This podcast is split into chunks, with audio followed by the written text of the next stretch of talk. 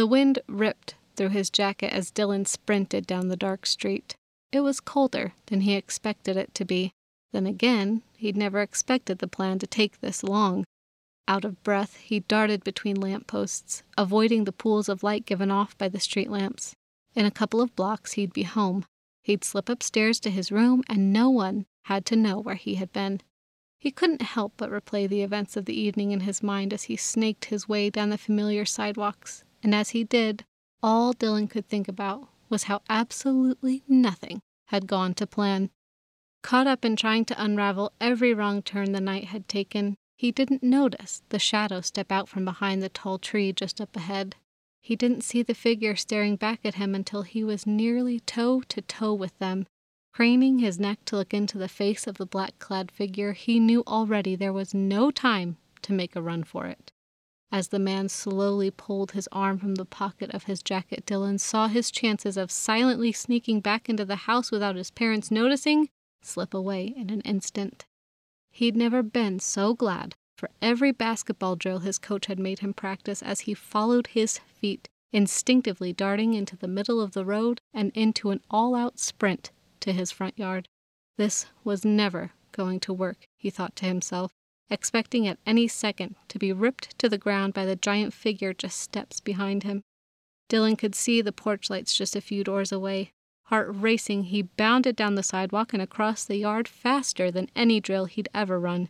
Finally, he rounded the corner to the back steps, wheeling through the air as he grabbed the back door handle, opening, closing, and locking the door behind him in one motion. Peering into the night through the door's window, Dylan searched for any sign of the man on the street before letting his heart slow and his breathing return to normal. He was home.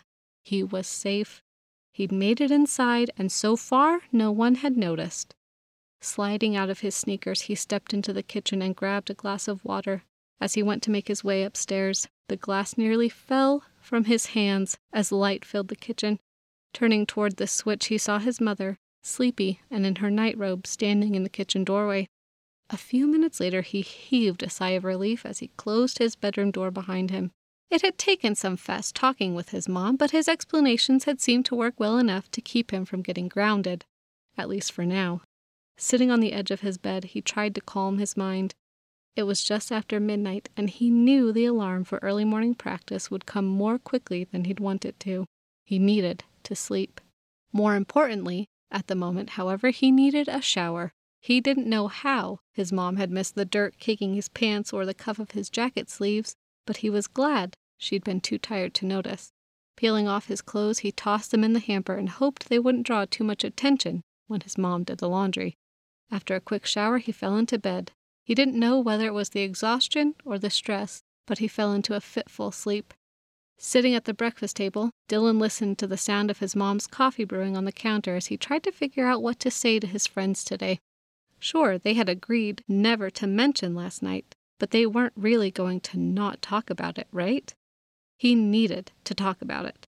The words burned in Dylan's mouth, begging to roll off his tongue even now. Telling his mom was definitely not an option, and he kept his mouth stuffed with food as he ran out the door to keep himself from saying anything he would regret later. This was easily the longest day at school he could remember. In a fog, he wandered from class to class, dying for the last bell to ring. He hadn't seen his friends all day, and it didn't seem like he was going to now. Racing home on his bike, he heard the leaves crunch on the sidewalk beneath his tires, and he couldn't help but think of last night. Who was he kidding? He hadn't thought of anything but last night the entire day. Wheeling his bike into the garage, he hoped his mom would believe him when he said he didn't have any homework. Maybe she would let him play a few rounds of his video game, and he could finally clear his head. That was what he needed. He needed to clear his head. He grabbed a snack and made his way upstairs to his computer. He hadn't seen his mom and figured she must be out running errands. He let out an internal cheer, as this only helped with his afternoon plans. Dylan's feet hit the landing at the top of the stairs, and instantly he knew something was wrong. His door was open. All of the doors in the hallway were wide open the laundry room, the linen closet, the door to the furnace room. All of them stood gaping open. The smell of paint hit his nostrils next as he turned into his room. His carpet was drenched in bright, red, wet paint. Noticing the sound of his shower running, Dylan moved quietly into the bathroom, heart in his throat as he crept so quietly he couldn't hear himself breathe. Steam poured out of the bathroom as he opened the door, and he reached to turn off the shower. At the bottom of the tub were the clothes he had worn last night, soaked. Lifting his eyes to the mirror, he saw a single photo taped to the wide pane of glass. All of the color drained from his face. He didn't have to look to know what was in the photo. It was him. It was last night. Someone had been there. Someone knew what happened in the woods. And someone knew where he was right now.